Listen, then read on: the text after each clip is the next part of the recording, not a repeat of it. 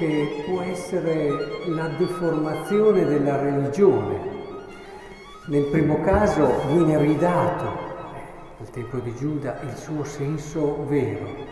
Qui Gesù nel Vangelo ci dice la mia casa sarà casa di preghiera, voi invece ne avete fatto un covo di ladri.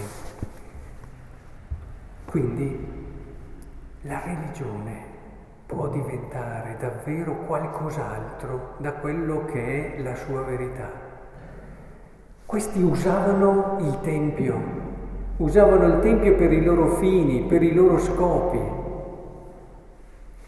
E così è facile usare anche la religione per i propri fini e i propri scopi. Abbiamo chi lo fa in modo eclatante ed estremamente violento, tutti noi possiamo leggere la cronaca di questi giorni, dove si usa la religione. È questo che è importante capire. Non si ha l'atteggiamento corretto nei confronti. La religione vera è la religione dove ti metti tu al servizio, non la fai lei serva. Badate bene che questo è, è un passaggio chiave per affrontare il proprio cammino di fede nel modo corretto. Un conto è servirsi della religione, un conto è servire la religione, cioè entrare nella logica vera della religione. E qui è vero, i casi eclatanti dove addirittura in nome di Dio si arriva a fare quanto di più contrario a Dio ci sia. Ma attenzione, noi ci arrabbiamo, ci scandalizziamo, ma credete che tra noi cristiani l'atteggiamento sia sempre quello maturo e corretto? Magari non avremo i casi eclatanti, però quante volte ci serviamo della religione? Attenzione. Ad esempio, io sì, credo in Dio, però Dio mi devi dare la salute, mi devi dare quello che desidero, mi devi dare questo o quell'altra cosa. Attenzione, attenzione. O così la superstizione, un'altra forma, dove si vuole imbrigliare Dio, si vuole eh, servirsi di Dio in un qualche modo questa visione superstiziosa della religione dove lui alla fine deve fare quello che io voglio, quello che io desidero, non lo si dice chiaramente in modo così esplicito, abbiamo quel minimo di intelligenza da...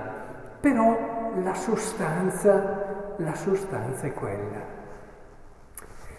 Invece la religione corretta qual è? Qual è la religione matura?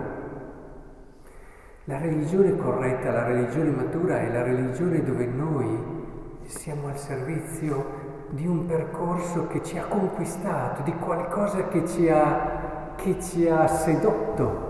E, e allora abbiamo deciso di rischiare e di seguire questo qualcosa che nel nostro caso è un qualcuno. Cristo ci ha sedotto, ci ha conquistato e allora rischiamo Rischiamo, non lo sappiamo se staremo meglio o peggio, non lo sappiamo. Se non ci capiterà niente o ci capiterà molto più che altri.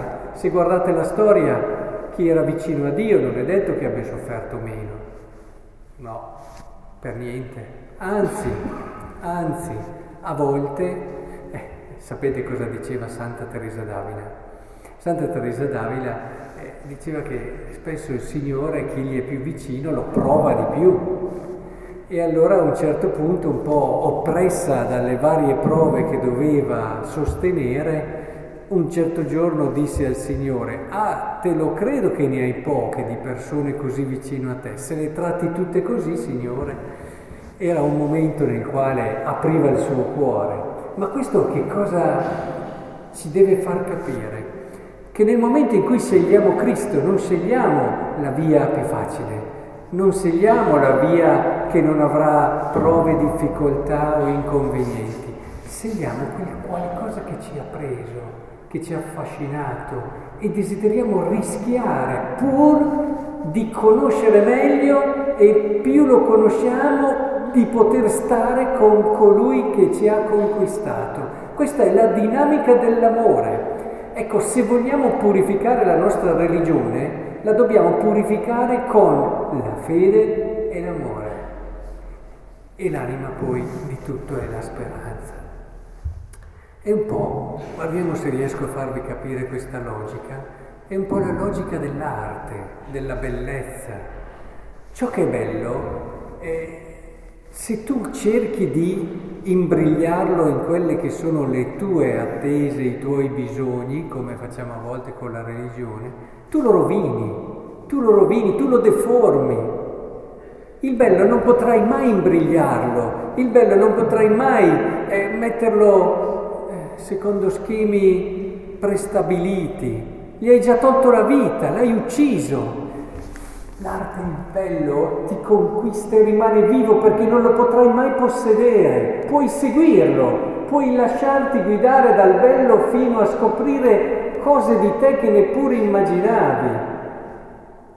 Vedete, mettersi al servizio fa sì che il bello ci tiri fuori delle cose che neppure immaginavamo. Questo è l'atteggiamento vero, profondo, che si ha quando ci si pone dinanzi all'arte o a qualcosa di bello, ma questo richiama anche il giusto atteggiamento nei confronti della religione. Nella religione c'è qualcosa, qualcuno che ti ha conquistato e non potrai mai possederlo, non potremo mai possedere Gesù, non potremo mai sapere adesso Gesù sicuramente farà così. Quando vedo quei cristiani che sanno già che cosa farà Dio in ogni situazione, in ogni circostanza, che hanno già capito tutto, io mi dico attenzione, attenzione.